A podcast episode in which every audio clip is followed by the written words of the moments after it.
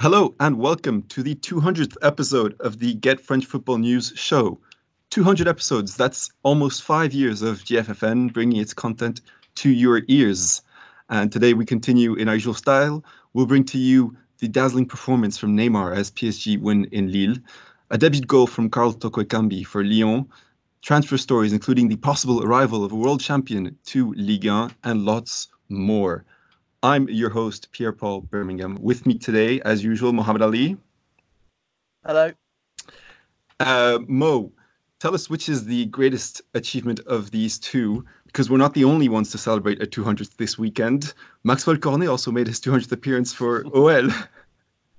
Exactly. Um, so celebrations all around. Um, of course, for everybody. Uh, 200th came for for Cornet. He's despite having perhaps a love-hate relationship with his club, uh, well, club's fans rather, he's clearly um, you know brings something to the table and indispensable, as as are we to this podcast. So um, yeah, the 200th uh, milestone is obviously a very great um, part, you know, great evening to take part in. Yeah, we're very lucky to have the visit of Jeremy Smith here today. Hello. Jeremy, how many of these shows have you been on? Uh, nowhere near 200. Um, I'm going to oh. guess maybe around 50. Not sure. Oh wow. Oh, I figured more, but I haven't been here for the whole ride. I, I don't know exactly. Mo, do you uh, do you have poss- Possibly more. I think I'm getting muddled up between the Monday and Thursday shows. Ah. I think probably around 30, um, stretching yeah. over the full five years, but not too bad. oh, that's somewhere around me. And uh, we have a special guest on this occasion, Mr. Julien Laurent. Hello, guys. It's a great pleasure to be with you. It's great to have you on. Uh, and actually, I believe, Julien, that you were here for the 100th episode. I think so. Yeah, I was trying to think, but yeah, I think so. Definitely, that rings a bell. Yeah. Yes, I, I went through the GFFN archives to, to find this information. So um, look forward to having you in in another hundred, or maybe a little yeah, bit definitely. sooner. um, of course, listeners, you may have heard or, or read Julien on ESPN, BT Sport, RMC Sport, and, and a number of other outlets. And so we're very grateful that you found time for us uh, in between all of those commitments. Uh, I'm glad I did. I'm glad I did. Right. Let's begin today with Lille nil PSG 2, less than a year after the 5 uh, 1 victory, which was the climax of Lille's wonderful season last season. PSG returned to the north to set the record straight with a brace from Neymar. Julien, I'll let you get the ball rolling here. Just how great was his performance? I think it was it was outstanding, really, and for all of us who've been following him closely since he joined the club um, two and a half years ago now, I think he's he's playing at a level that we haven't seen him play yet in France. I think it's a level that maybe in his Barcelona years and in his Santos year or with Brazil, I haven't. I'm not sure I've seen him playing that well, that consistently. There's a, big debate right now in France, as you know, about he might be the best player we've ever seen in, in French top flight history. You know, better than Ibra, better than George Weah, better than Platini, better than Zidane, better than Ronaldinho, better than Skoblar and all those guys, whatever era, whatever period of time.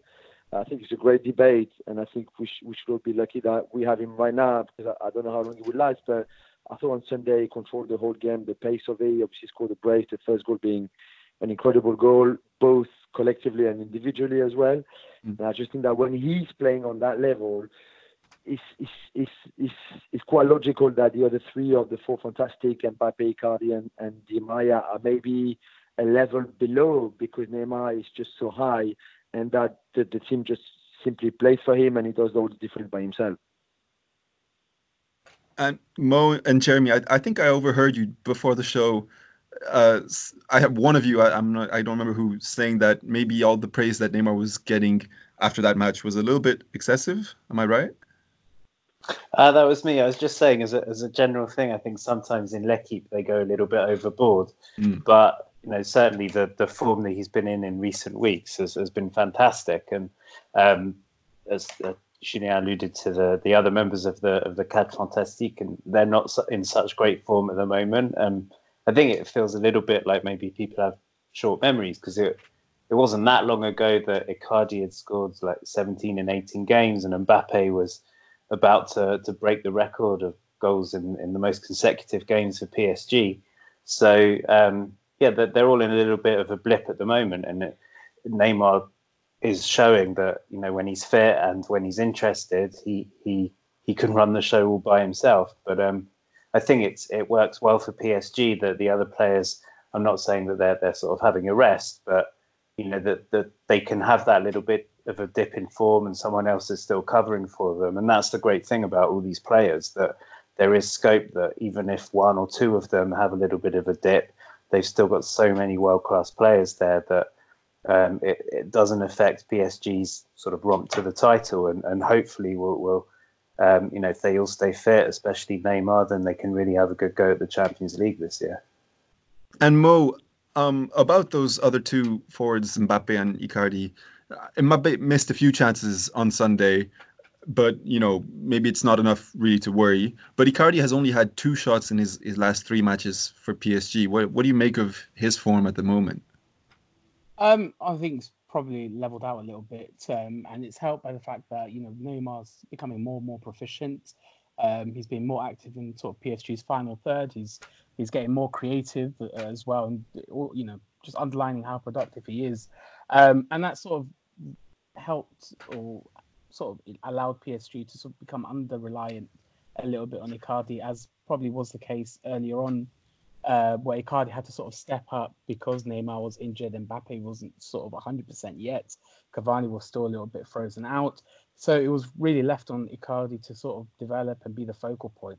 Now, obviously, it's we're at the prime of the Fantastic Four, uh, where all four uh, sort of the forwards have played an extended period of time together and so responsibilities have sort of been balanced out, etc. And Neymar being sort of the mercurial talent that he is, he's enjoying his best sort of scoring form um, since, the, like like Julien said, the early Barcelona days. I think the 2015 season, start 2015 season, when he scored I think 14 goals in the first 11 or 12 La Liga games. Um, he's enjoying a great run of form, and that's probably why where PSG have been less reliant on others. But that's not to say that Icardi is not offering um, sort of anything uh, to to the attack. He's still obviously a, a threat um, in in the build up, etc. But you know, all the focus is rightly on Neymar at the moment. Yeah, and, and truly, I just want to say, emphasize again, his first goal was was quite incredible. It was dizzying, really, and I think even watching that, we had a similar reaction to what Benjamin Andre, who was just in front of him, kind of had, where he didn't know which way to turn, which way to look, because Neymar starts juggling and then cuts one way and the other. And you see as well on the slow mo replay, Mike Maignan diving over to the left with his right arm up, and it's it looks like a terrific, you know, attempt to save it because he comes so so close to that ball up in the corner, but it's just too good and and and placed with with the right pace, and and beats him. Um, Julien at the back, Tanguy Kouassi made another appearance after uh, last week he scored in the Coupe de la Ligue semi-final against Reims. Uh, he came on for a hurt Thiago Silva at halftime. What do you think of him as a prospect for PSG? I think he's incredible at 17. I mean, the, the confidence he's showing, the composure, especially. I mean, there was around the around the hour mark, there was a, a some of his deliveries and the accuracy of the deliveries. It was just, he was calm. He was, like I said, composed. He can play obviously as a central midfielder, and and he's still a bit raw. You could you could you could see that obviously, but I think he's got huge potential, and and I think he's he's, a, he's the kind of player that the team needs right now, even if he's still very young and like we said, he's still very raw. I think he can he can really help the team, even if it's just like a 10 minute or 15 minute cameo at some point to bring a bit of physicality and and you know the, the that kind of aspect to the to the PSG game if if if need if, if they need it it's a shame that he, he hasn't yet signed a new deal. And, and, you know, from what I've heard, he's still very close to RB Leipzig, probably closer to Leipzig than he is to PSG, which would be a shame. Um, mm. Because I think he's got really something special that if put in the right environment, he can develop. I think he can become a great player. And guys, what did you make of Lille's performance in the match? for me, I, they they started very brightly, and Araujo had a fantastic shot that, that Navas turned over the bar. And I guess if if that had gone in, then then possibly it could have gone a little bit differently. Um, they were slightly unlucky with with with refereeing decisions, which we might come to. But um, overall, I thought they the build up was decent enough, but there was just there was very very little in the final third, and and I think they they quickly ran out of ideas, and and PSG were pretty comfortable in the end. But I think you know, as, as said, that, that there's a big gap between the two, and they don't have any anywhere near the same kind of momentum or feel good factor that they had at, at the end of, of last season in the corresponding match. So, um, you know, although, although, that was their first, I think it was their first home defeat of the season, it still feels like this team's kind of feeling their way. And, you know, one week they play well, the next week Galtier needs to give them a, you know, kind of dressing down after in the dressing room after the match. And um, I don't think they've entirely clicked yet. And, uh, considering that you know, the players they lost in the summer, I think that they're still kind of making a good fist of the season, but obviously when you compare it to the, the euphoria of last year, it's it's difficult to maintain that standard. Yeah, and as you said, they started well, I thought, and especially on the pressing, they had some, you know, they kind of cornered PSG on a few occasions in the, in the first half, especially when PSG, for example, would play out from from play out on a short goal kick, uh, sometimes the lead forwards would kind of jump at them and, and really put them under pressure. And I thought they should have done better with the you know chances they got from from that kind of from those positions, obtaining the ball that high up the pitch.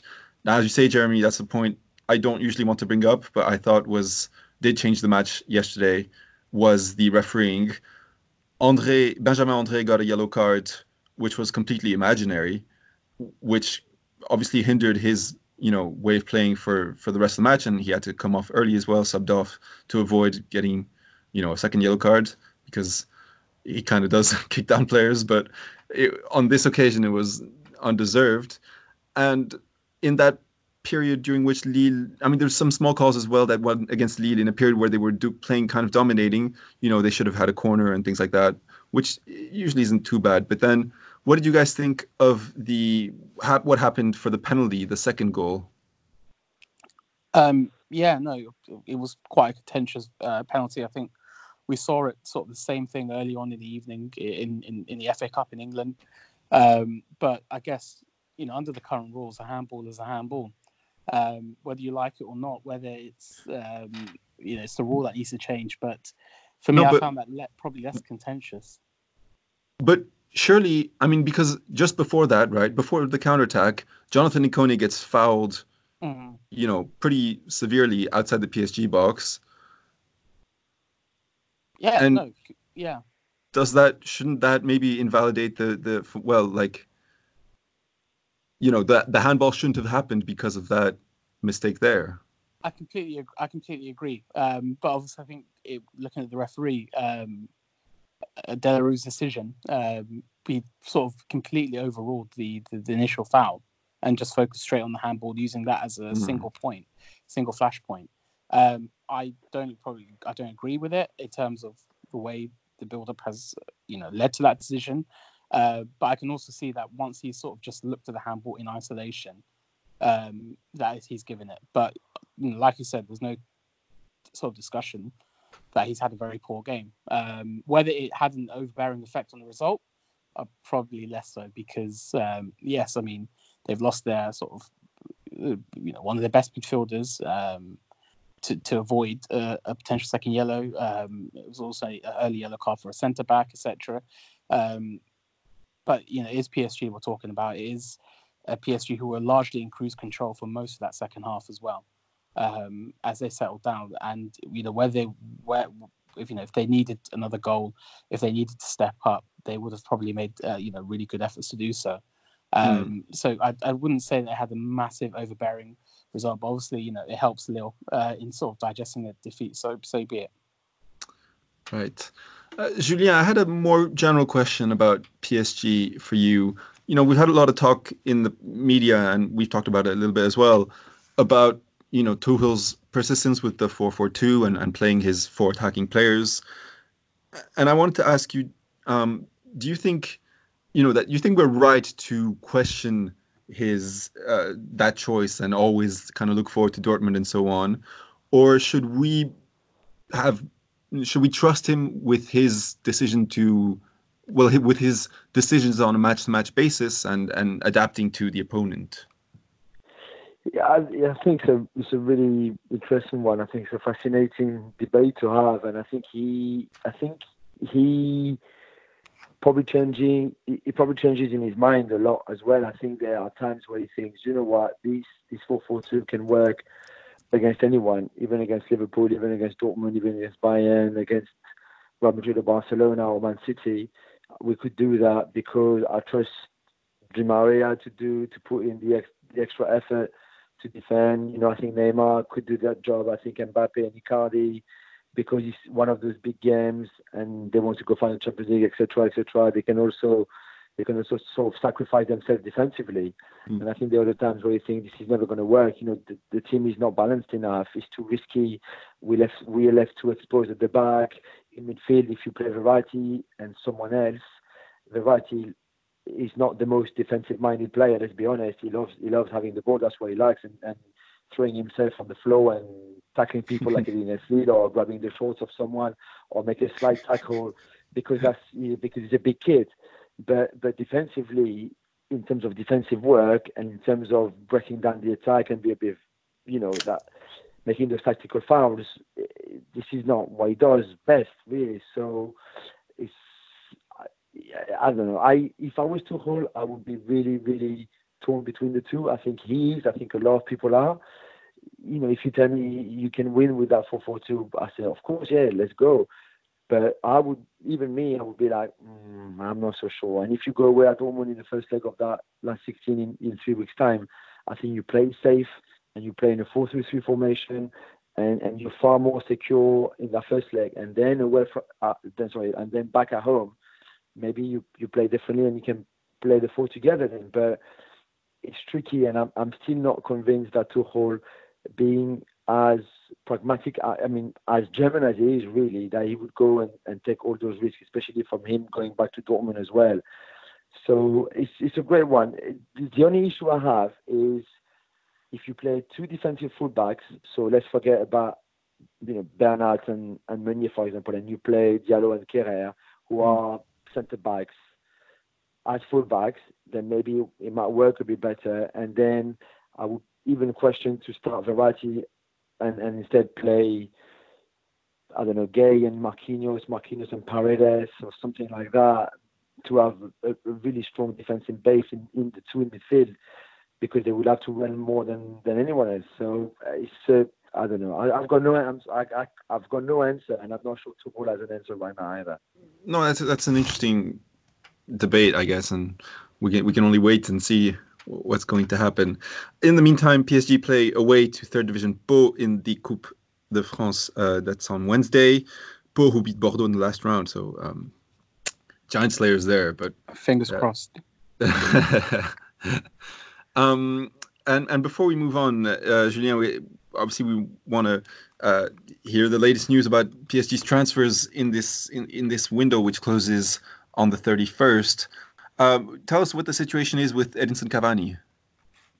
So the latest I've heard, or I was told today, was that um, PSG are still expecting Atletico Madrid to make a second offer, an improved offer from the, the first one, which was 10 million euros.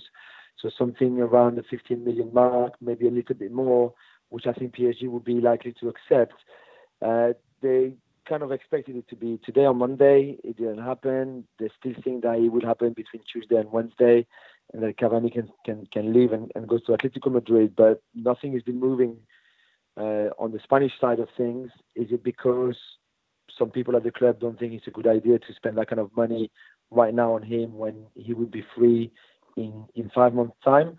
Maybe, but Diego Simeone has made it really clear to his you know to his president and to the hierarchy of the club that he wants he wants him now, and and that without someone like Cavani in the side, it wouldn't be a very um, the season wouldn't be maybe as successful as it would be with him for the for the remaining of the season. So I still expect this one to happen in the next 48 hours. For the the Kurzawa De Sciglio swap, yeah, mm-hmm. I mean for me, it makes, it's one that makes no sense whatsoever at the beginning. Uh, I, I, don't see why Juve will gain by getting Kurzawa. I don't see what PSG will gain by getting the De Sciglio at all. Um, and it's been a bit quiet today. Kia Joorabchian has been a bit quiet as well.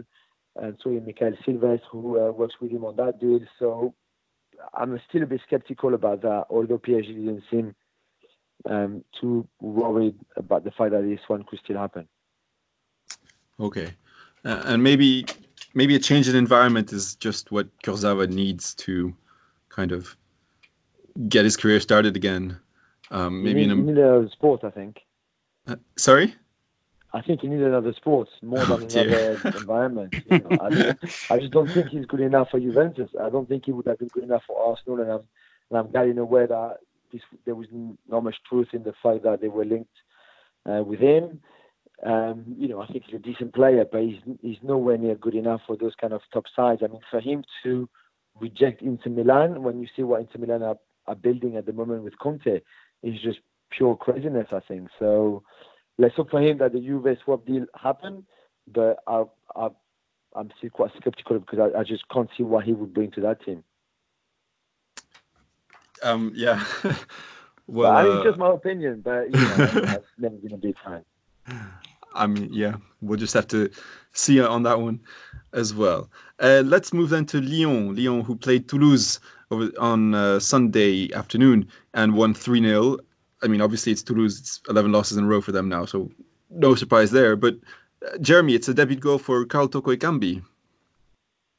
Yeah, so far so good in 2020 for Lyon. I still, mm. I still think they're not playing the most amazing football in the world, but their their confidence was so low by by the end of 2019 that um, you know they, they, just need any kind of run to get going, and, and they're certainly getting that at the moment. Dembele's in really good form, um, and you know maybe you could argue in in a way even their luck's turning because obviously Toko Ekambi came on because of the the, the shocking collapse of, of Terrier quite early in the match, and and you know ho- hopefully he's okay. I think I read that he's gone home, but they're still sort of monitoring him. Um, but the fact that um, Toko Ekambi managed to, to come on so early meant that you know he was he was sort of blooded into the team probably earlier than anyone was expecting. And again, they're, they're, they're sort of feeling their way, but and you know there's as you said, it was Toulouse's 11th defeat in a row. So I don't think anyone should get too carried away by even a 3 0 win. It was still at home. It still took a while to get going. But um, things are looking like they're clicking a little bit up front. You know, better combinations between players, especially considering two such important players have been ruled out for the season, and, and Depay and, and Adelaide. Um, and even in defence, I think it was their, their first clean sheet since since maybe early December, and you've got players like Marçal who, who hasn't really hit the heights the whole time he's been in, in at Lyon, looking solid enough in defence, and you know even playing a big part in the second goal. So that, and also Tatarusanu who played well covering for for Lopez. So there are there are positive signs. I don't think there's anything to get too carried away about, but they're on a good run. They're still in both cups. Um, and if if Rennes and Marseille um, drop points as, as they did this weekend, then then Lyon need to be in the position to, to sort of capitalise and, and um, catch up to those two further up the table. Mo, is your theory that you had a th- theory about Rudy Garcia at Marseille that um, you know when when they reached the Europa League final, it kind of uh, overshadowed problems at the club and the way the team played and so on do you think the same is applying to Lyon? I mean, they've had a good start to the year, but now that they're in the Coupe de Ligue final, is that also are we overlooking anything that's going wrong, or is there genuine improvement? Well, first of all, there is genuine improvement, and I think in any case, um, there are obviously extenuating circumstances given the fact they've lost two key starters to long-term injuries. Yeah. Um, there's a new manager, you know, right in the middle of the season. You know, Garcia hasn't hasn't come in um, with a blueprint, um, and considering that they've stabilized the club, and it's it's basically sort of the Garcia life cycle. If you remember the first couple of months of OM 2016 uh, 17, uh, once he sort of got got you know got to grips with the club and, and the players he had at his disposal, he set about a balanced uh, formation, uh, you know, effective results, grinding out decent uh, decent wins, and and eventually taking the club from about 13th to 5th um, and then continuing on that in the following season. So I think that's exactly what he managed to do at Roma. It's exactly what he's doing at the moment. And Lyon aren't, you know, they aren't crazy um, amazing at the moment. Um, you know, there's there's still players that have, have a lot to prove at the moment. He's he's doing well in blooding the youngsters, uh, especially Cherki and, and Caqueret, who are looking uh, fantastic in the first month of the new year. Um, and it's his first sort of real transfer window. So he's, you know, the you still got Bruno Guimaraes is, is still yet to come. Um, that seems to be 95% done. Um, and, and the cup final to look forward to. And so far in January, he's got, um, you know, a, a great record. Um, and like Jeremy said, um, only five points from Rennes now, 10, 10 from Marseille. Um, but if he manages to get the club back into the Champions League, considering where they were, um, and obviously the one the one-off cup final that they have against Paris Saint Germain, mm. uh, if he's able to sort of impose himself, um, then everything will be forgotten. And he's obviously done a very very good job um, in in saving this club um, after they were in uh, you know on a downward spiral back in October. Do you think the Garcia life cycle is accelerating in the same way that the Mourinho life cycle seems to be accelerating? Perhaps, yes. Third year um, syndrome come early. but, but we did say, I did say a couple of weeks ago on the set on this podcast that they were entering a very sort of difficult period at the moment because they had mm. a very tough, two tough cup games last week, um, away to Nantes and then at Lille, um, and then one more against Nice um, on on Thursday. And so far they've done really, really well. Um, in you know, while they haven't again looked fabulous. Um, they've just got the job done and they've held on where, where it was necessary. They've relied on the youngsters where necessary. Uh, the defense has come up trumps where necessary. And, and they've got three wins. Um, and the season now looks a whole lot better um, than it's done even a month ago. So, you know, credit where it's due. Uh, the other goal scorers for Lyon, apart from Toko Ekambi, were Moussa Dembele, who certainly is in form at the start of the year right now, and Maxwell Cornet, and we can only aspire for that level of success for a 200th show. Um, has anybody been keeping tabs on the Toulouse goalkeeping situation? No. I think um, well, Kalinic was brought in to kind of challenge challenge Reynet, or well, more than challenge, I guess. You know, give him a sort of shock by by him being dropped to the bench. Um, I don't think Kalinic sort of covered himself in glory with this match. Mm. Um, I think he faced five shots and conceded three. Um, probably the the second maybe was a little bit just a little bit harsh to blame him. It went through him, but it was from quite close range. Third one was a, a really well placed shot from Toko Ekambi, but certainly the first one for Cornet, I think it went through his legs. He should have done a lot better. Um, and also, it's it's caused um, I think tensions within Toulouse. Reynet didn't even want to be on the bench. I think it's really affected him. I'm not sure it's a great way to treat him. He hasn't been on. I don't think he's hit his heights, but mm. um, I think I think I read that he's he's sort of playing with a bit of a shoulder injury, and also he's playing for Toulouse. So there's only so much you can do anyway. Um, so uh, well, the thing is, he was named captain a week before they brought in Kalinic, and then you know dropped to the bench, which is uh, a bit of a and he wasn't warned that Kalinic was was coming either. So uh, I think he's unhappy with with the treatment he received there and and, and the lack of communication. I, uh, I, guess when, when your team's doing that badly, you need sort of I don't know some kind of electric shock treatment to to, to change mm. something. But it, it's so I mean it's only one match in, and it's not fair to to judge Kalinic on that match. But um, this one doesn't seem to have, have, have improved anything sort of on the pitch or off it.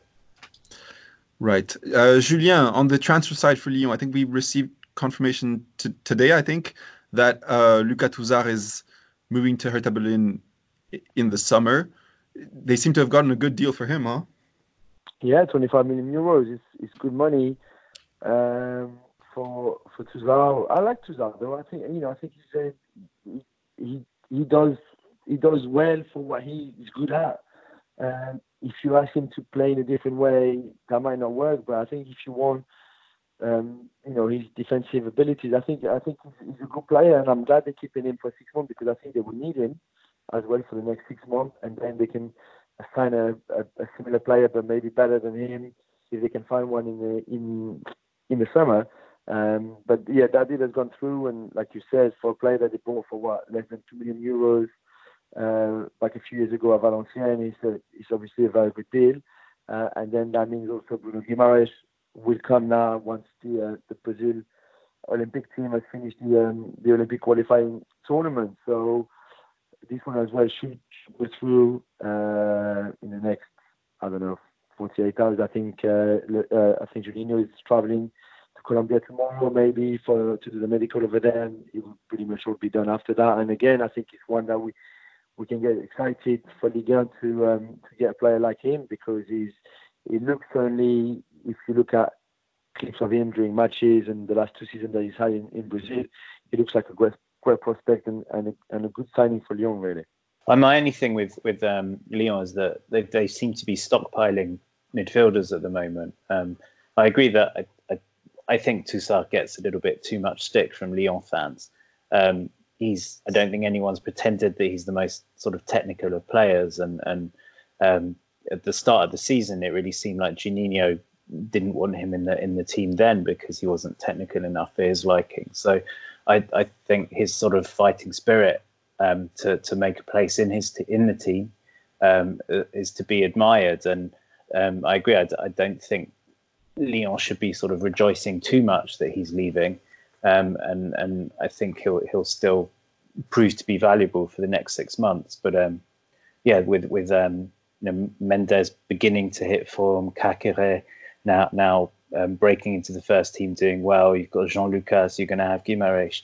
Um, I mean, uh, hopefully it's it's a, a, good choice for Garcia to have next year, but there's going to be a lot of central midfielders to keep happy. I think um, in a few months' time. Are they preparing for an Aouar departure, possibly? That's true, but he seems to be playing sort of slightly wider at the moment, more often mm. than down the middle. That's true.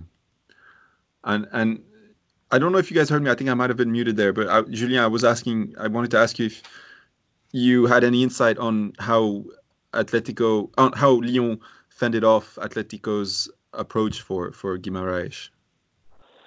I think I think Juninho needs to take a lot of credit. I think for the way he you know convinced Bruno Guimaraes and his and his agent and his entourage that to choose Lyon ahead of, of Atletico Madrid. I think I don't think it was the toughest of pitches either when your young players from, from Brazil who had had no experience in Europe to, to go to Lyon and use it as a platform to then maybe get to a bigger club instead of going straight into Uh, a club like Atletico Madrid where the pressure is bigger, where expectations are probably a bit bigger as well.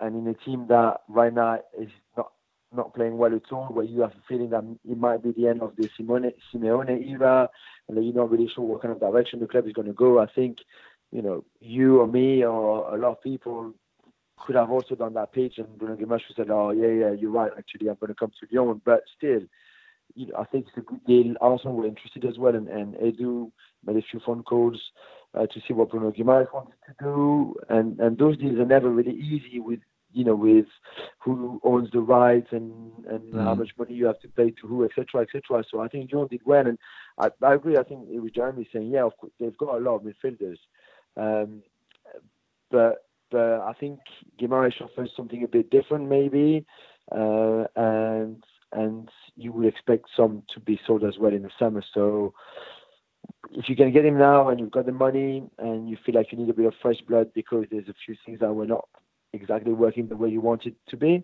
then why not? And then you can always reassess the whole position stuff and who goes and who stays in the summer. Yeah. Right. Let's move on then to uh, Nice 1, Rennes 1.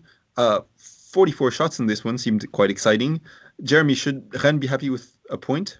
I know that, that Nice's form has been patchy this year, but actually in, in, in recent weeks they they've got back to, to decent form. I think they're unbeaten now in, in five in Liga. Um, and when when they're playing well, the the Allianz isn't isn't it the easiest place to go. Um, Rennes also they they they suffered an injury d- during the match. There were a couple of players who were sick. Mawassa had to go off um, fe- feeling sick midway through the match as well. So not everything went Rennes's way, um, and to to to go a goal behind to leave it relatively late and and and and get an equaliser in a in a difficult place like that with while when Nice's tails were up, I think is a good result. Um, and it, it maintains Rennes's good form. It, it sends a message that even when they're not necessarily at their very best, they also had you know a couple of important players out suspended.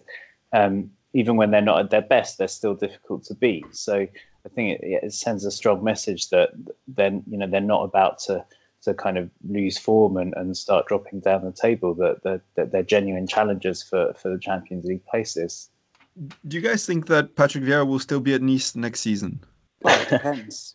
yeah, I mean, it depends on just how mm. how much uh, you know they're willing to back him. I think he's got obviously supporters in, in, in the boardroom, um, in Rivère and um, the other guy escapes me. The name of the other Fournier. Yeah, um, you know, he's got he's got supporters there. It's just about you know they really you know ran ramshod over the first transfer window that they had. They haven't really done much uh, in this transfer window. Um, so it looks to the summer just to see how uh, much backing that he will receive. I mean, I mean, I think it's still premature to be linking Vieira to the top jobs in in Europe. Um, he's obviously had quite a lot on his plate in sort of molding this young and sometimes um, erratic uh, Nice squad.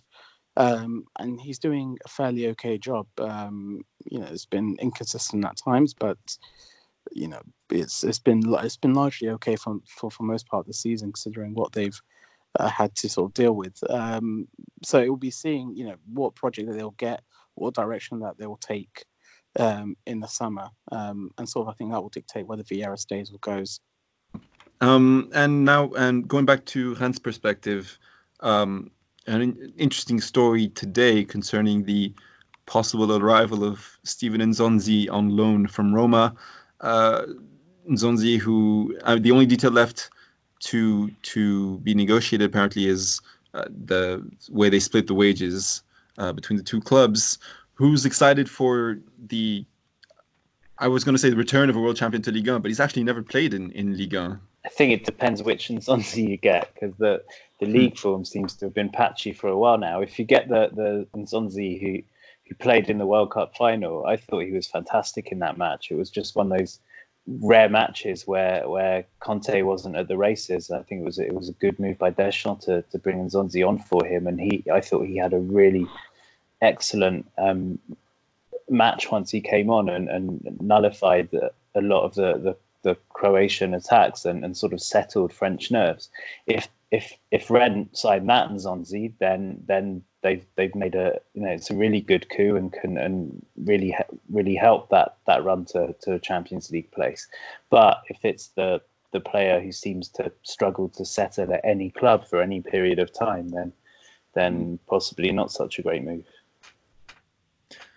I just love the way for a player who's so tall with such long legs, he has such a kind of smooth way of controlling the ball and passing it on to the next guy. It's so satisfying to watch. So I'm I would be very excited uh, to see him back in our league. Uh, let's go through some of the other results kind of quickly. Monaco suffered their first loss, not their first, sorry, because they lost to PSG as well, but uh, you know their first embarrassment, I guess, uh, with Robert Moreno at the head. Uh, they lost at home 3-1 to Strasbourg.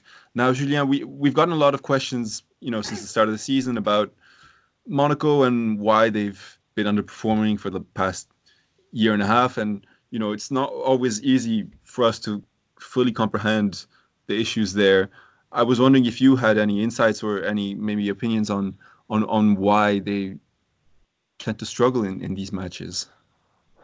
I, I think that I think one of the biggest problems was was uh, Leonardo Jardim to start with uh, because there was clearly a fracture between him and most of the dressing room. I think it was the right call to to let him go, and and I personally I would not have chose, chosen Robert Moreno to come in because the guy had never managed um, in, a, in, a, in a top level, what you know, in a top flight team, let alone in a big club like like Monaco are. So I thought that was very risky from the beginning. I knew there was, I know there was some good things in the in the draw at the Parc des Princes against PSG. Uh, there were also some horrible things against Strasbourg at the weekend and against PSG at the at the Louis as well. I, I think he would need a bit of time if if he can make it work, and I'm still not sure if he can make it work. I'm still very skeptical, not so much about the philosophy that he has, because I, you know, I think he is clearly a very intelligent guy. He, he's very sociable. He's very likable. All that ticks the boxes. There's no problem. I think tactically he's very astute as well and clever, and and the way he wants them to play is, the, is, is a good one but I'm not sure he can actually implement his his message to the players if he has the right tools to make sure that they play the way he wants them to play and that they understand exactly how he wants them to play as well, which is the hardest bit for any manager, and especially someone like him who is one so young and two, like we said, has zero experience at all. And we saw that with Thierry Henry. I just I don't think the problem was is on is only always on the manager, but Thierry had issues, and I think Robert Moreno could also have issues with our squad. It's mm. not his squad; is they've been they've been struggling to um, to strengthen their midfield, especially which was the position they're looking for, and, and many from Bordeaux might work, might not happen, might happen be- between now and, and Friday, but they they they they're not in a strong position either, despite the squad that they have. And my issue, and that that be the, the, the, last thing about Moreno is he clearly has a um, uh, a lot of faith in in in Cesc Fabregas, which I struggle a bit to see why and how and and where. Uh, but at some point you would have to stop playing Fabregas if it's that kind of Fabregas that we're seeing mm. because mm. it's completely counterproductive and it's actually more hurting his team than anything else. And but again, that's how we would judge him. We would judge him if he's capable of making those big calls. Okay, I like you a lot. We're good friends. You know, you we come from the same background if you want and the same club. But but I can't play you because you're not good enough anymore. So and and I'm waiting to see if Moreno will make that call or not. Yeah, he just doesn't seem up to it physically, does he, Fabregas? I mean, he's just gets yeah, he never was. yeah, is, he never was. Even in the Premier League, he never was. Well, he compensated. He compensated the lack of physicality and the lack of pace by having that incredible vision and, and a wonderful rifle. But you know, where there's a point where the vision drops a bit and he's he's half a second slower to, to find a pass or to make to make a decision in his head, then then there's there's not much going for him anymore and that's that will always be the problem unless he can recover that sort of half a second of um, vivacity, just just in, in decision making, not in terms of pace, but just in terms of decision making, which is clearly why he's lost. It's never going to work anymore. Mm. And and you mentioned um, Tchouameni possibly coming to Monaco. Obviously, Monaco have been quite busy in the last few days.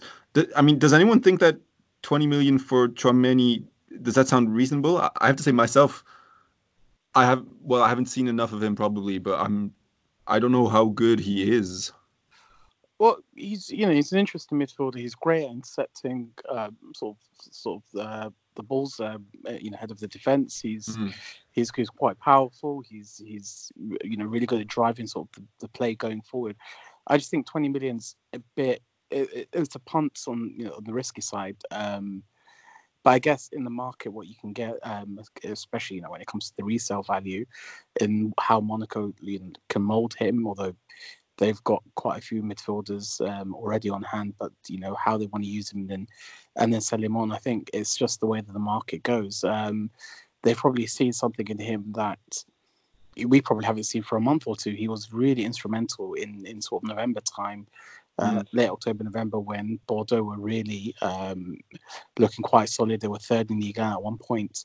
Um, and he had a couple of man of the match displays uh, towards that point over the last couple of weeks.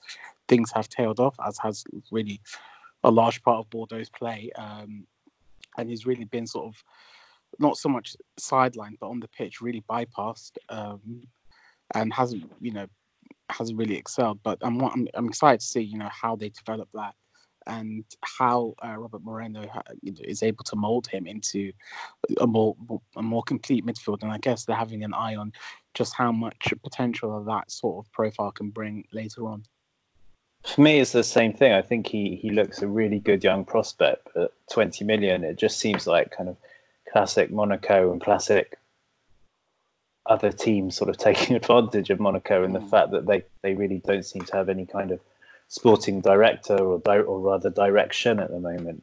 Um, you'd have thought a player like that maybe what Monaco would have tried to get something like a, a lower fee and maybe a, a sell-on percentage, but 20 million seems seems a lot of money and, and a lot of risk for, for a player who who is doing well within Bordeaux and as you said is kind of patchy, goes through very good periods and, and, and then really goes off the boil.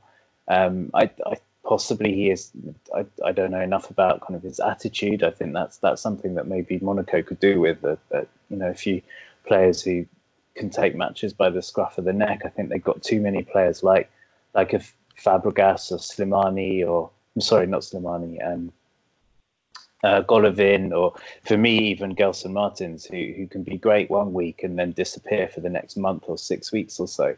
Um, if they can mold, if as you said, if Moreno can mold Tchouameni into a into a real leader in the centre of midfield, then then it could turn out to be a great bit of business. But but for now, it mm-hmm. seems like a lot of money for him. In, in the other direction, uh, Julien, maybe if you want to comment on this. So we had the confirmation earlier today that uh, Jean-Kévin Augustin would be loaned, is loaned out to uh, Leeds United. And what's the situation with Islam Slimani, who wants to leave the club? Yeah, I think he will leave the club. Uh, and I was told today that Monaco are looking for another striker. They don't want to spend too much money on him.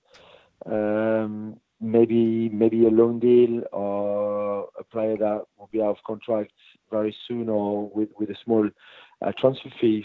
I don't know if they would be able to find someone like that. I think someone like Fernando Llorente, for example, who who could leave Napoli for for around three or four million euros might be a good option for Moreno, or at least Moreno might think it's a good option to bring something a bit different than what Ben Yedder and and Balde, for example, and uh, can bring as, as first first choice or second choice striker. So it would be interesting to follow. I think for Slimani, I mean the honeymoon lasted for a bit and he was wonderful and him and Ben Yedder worked.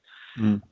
I think we all knew that it was not going to last because with Slimani it just doesn't it doesn't last. You know, I think he's a good player, but he's not at the level of Ben Yedder. He's not at the level of those kind of striker anywhere. And he was good until he la- uh, while he lasted, and he was always going to come to an end. And, and and I, I just think that is, it's probably better for him to, to, to find more game time somewhere else because I don't think he would play much with, with Moreno and in the kind of 4 3 3 formation that Moreno wants to play anyway.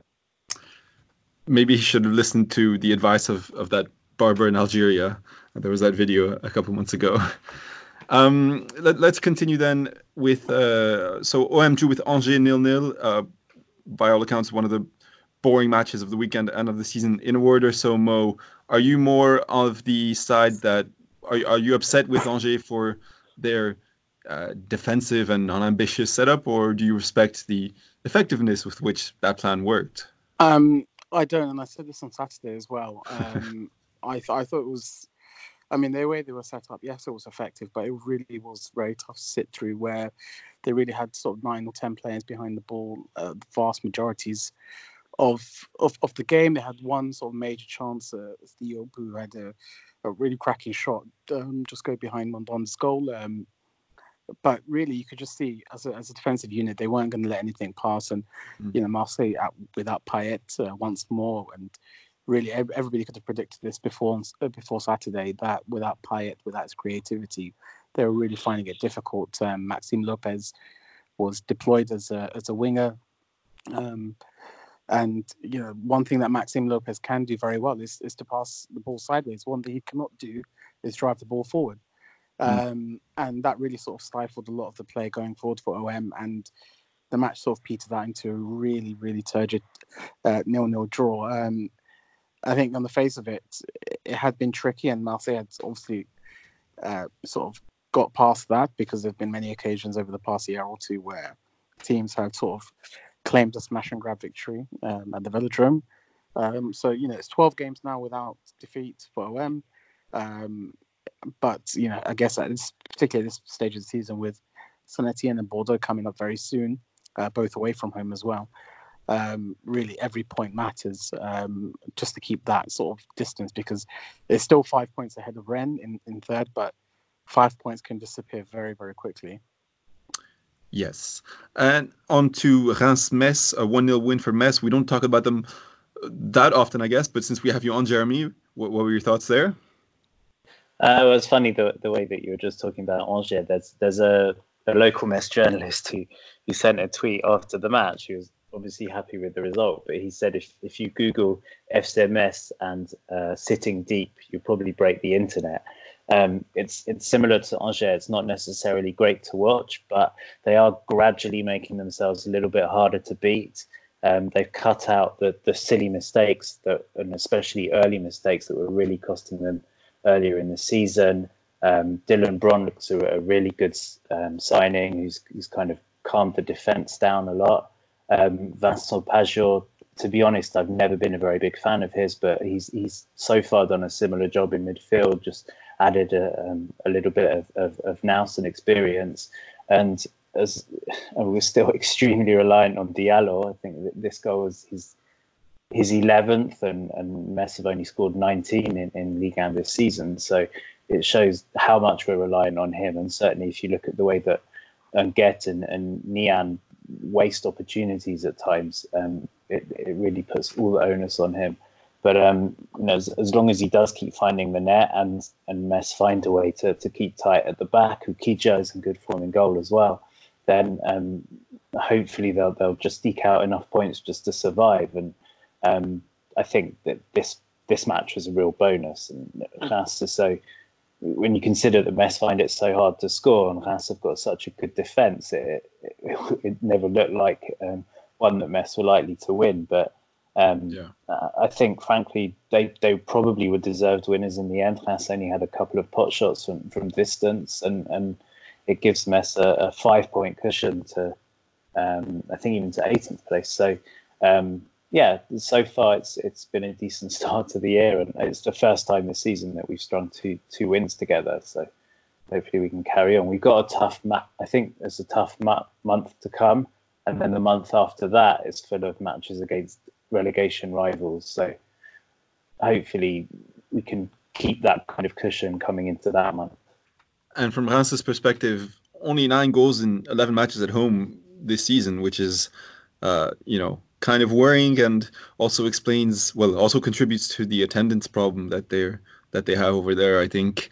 Uh, very quickly, let me go through the rest of the matches. Saint Etienne won at home to Nîmes 2 1 with a uh, brace from Wahbi Khazri. Nantes Bordeaux. It was moving scenes there as as not remember the one year anniversary of Emiliano Sala's fatal accident.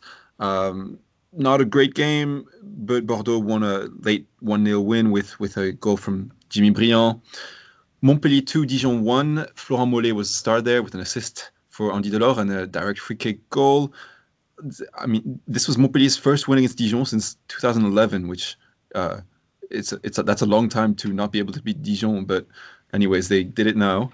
And finally, Brest beat Amiens 2 1. Uh, a winner from Irvin Cardona, who's having a, a, good season, five goals and, and three assists.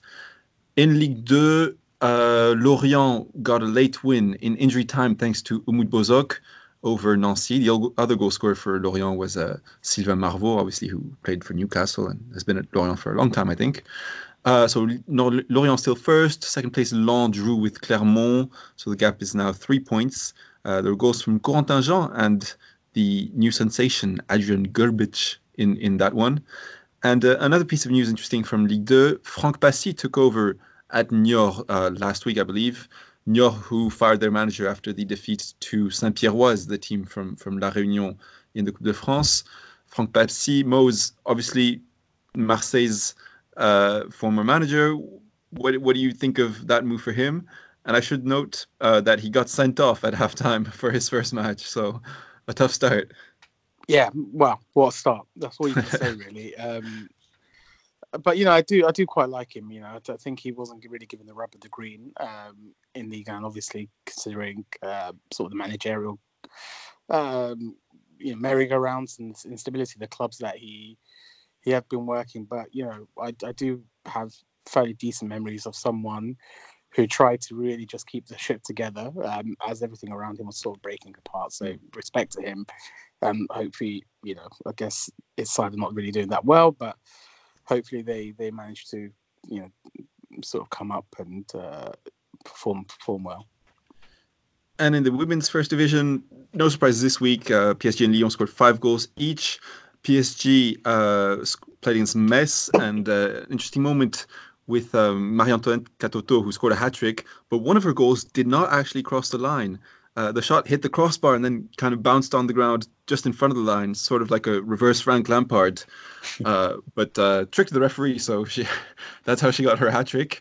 Uh, there's no goal line technology uh, in their league just yet. Uh, let's finish we, up. We were robbed.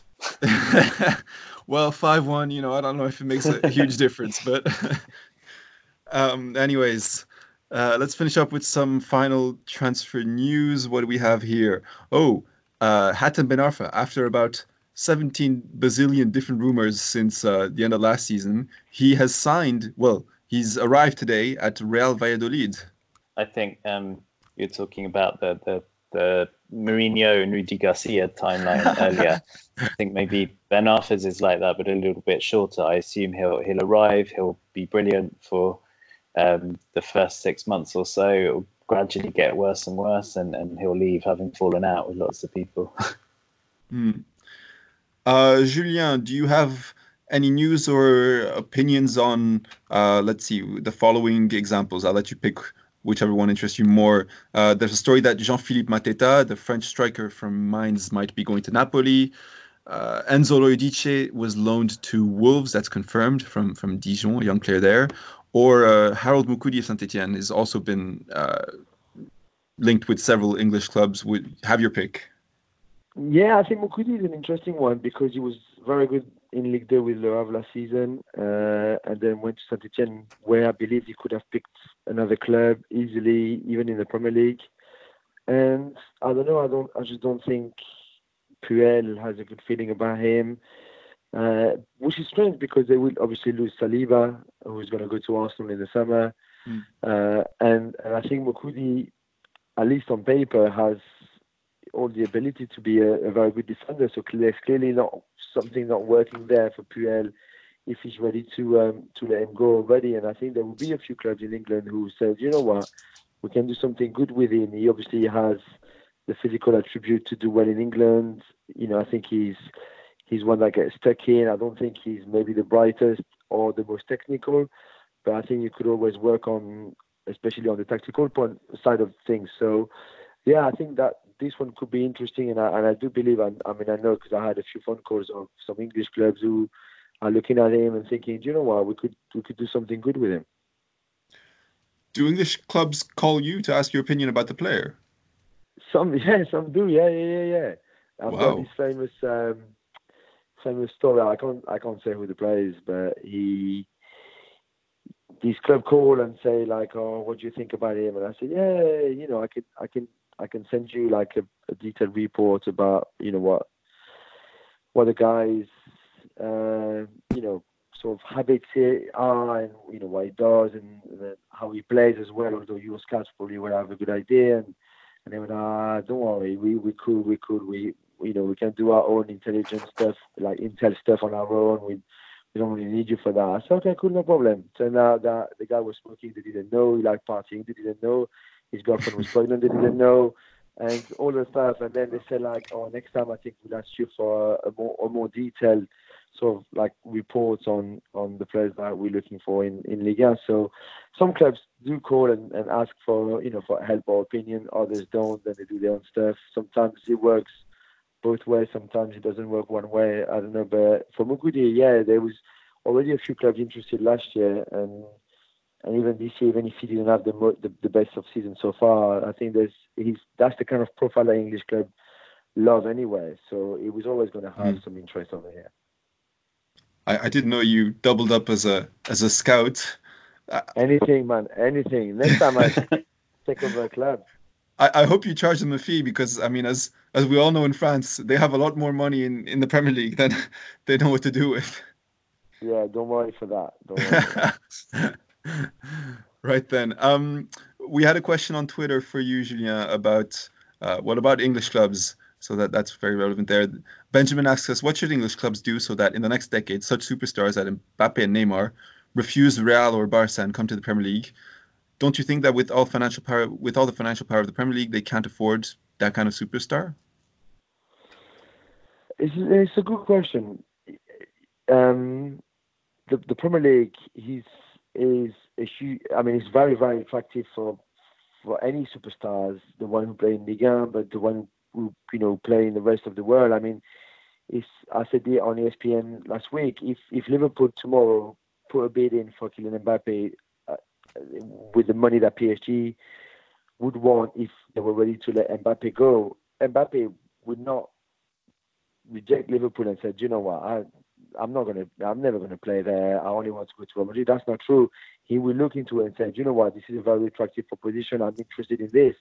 And Neymar would be the same if it was Man City or, you know, a club like that. The fact is, apart from City and Liverpool right now, the other top clubs in the Premier League are all in transition. They're not very attractive propositions to those kind of, of top players. Why would you want to go to Chelsea? Why would you want to go to United? Why would you want to go to Spurs? Why would you want to go to Arsenal right now? City and Liverpool, they're way above everyone else and they're still very attractive to a lot of players. And I still think that those clubs obviously have a lot of money to spend and they will be mm-hmm. ready to to be able to put bids on that. So I, I still think that England and the Premier League are hugely attractive to a lot of top top players in Ligue 1. And and historically this is this is their, their league where Ligue 1 players usually go anyway. So it's, there's clearly a big attraction there. I'm not sure what the second part of the question was because I've forgotten. But it was kind of the same thing, actually. Yeah.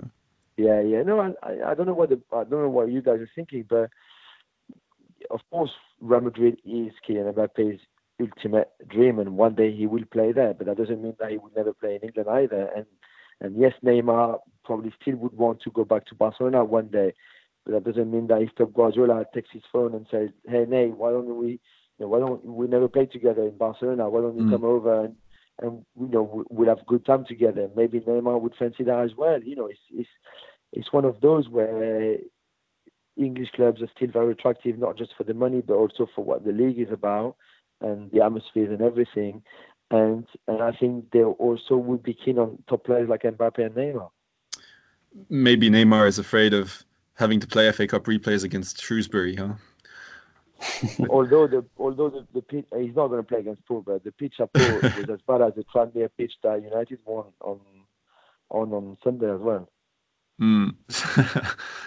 um, and one last question here from someone called NA. For uh, Mo, I'm going to give you this one. Is Florian Thauvin stuck at Marseille at the moment? Um, yeah. Um, I think, well, essentially, I think if he was going to bag a move, it would have been last year. Mm. Um, or probably probably after the end of the 2018 uh, season after the World Cup. Um, only because, you know, teams have or the sort of larger teams have sort of spurned him because of his profile. I think they they want someone a bit more fast or a bit more creative or or a bit more proficient. Um, which is a bit of a shame because obviously statistics were very very good. Um, but last season, sort of you had Valencia who maybe were set to be enticed by around 40 million euros, which I think you know Thauvin and OM sort of, sort of stuck their nose up, and you know thinking that they could get a bit bit more. And obviously, he doesn't want to go to any mid tier Premier League side who probably would be able to stump up that cash. But this season, obviously, or the end this summer will be a, a, big turning point because his contract ends at the end of 2021. Um, Marseille obviously don't want to let him go for free. Um, so they they could eventually sell him, but nobody would come in um, for a bid higher than 25 30 million, I would, you know, I would imagine because of a player that hasn't actually played any more than 19 minutes this season. Um, so really, I think his future is very much up in the air, and I don't see him at a big club. I think that ship has sailed. Um, but it remains to be seen how, first of all, how effective he is when he comes back from injury. Maybe he, might put himself in the shop window, or he would just have to extend at Marseille um, around about the same contract they has now, or maybe even a pay cut if, if they don't qualify for the Champions League. One thing's for sure, though, I don't think he's in a hurry to leave Marseille at all. He seems to have a history of having, uh, you know, the opposite position on transfers than his club. Yeah. Anyways, uh, that's all for us today for our 200th episode, and here's to 200 more. Thank you, Mo, as always, for being with me here. Thank you. Thanks, Jeremy. Thank you very much. And thank you, Laurent, as well for joining. Oh, sorry, Julien Laurent for for joining us. Thank you very much for having me, boys. It was a pleasure. It was great having you on. As always, for the latest French football news, you can follow us at GFFN on Twitter or getfootballnewsfrance.com. Uh, that's all from us for this week. Preview show will be out on Friday as usual, and we'll talk to you next week. Thank you for listening.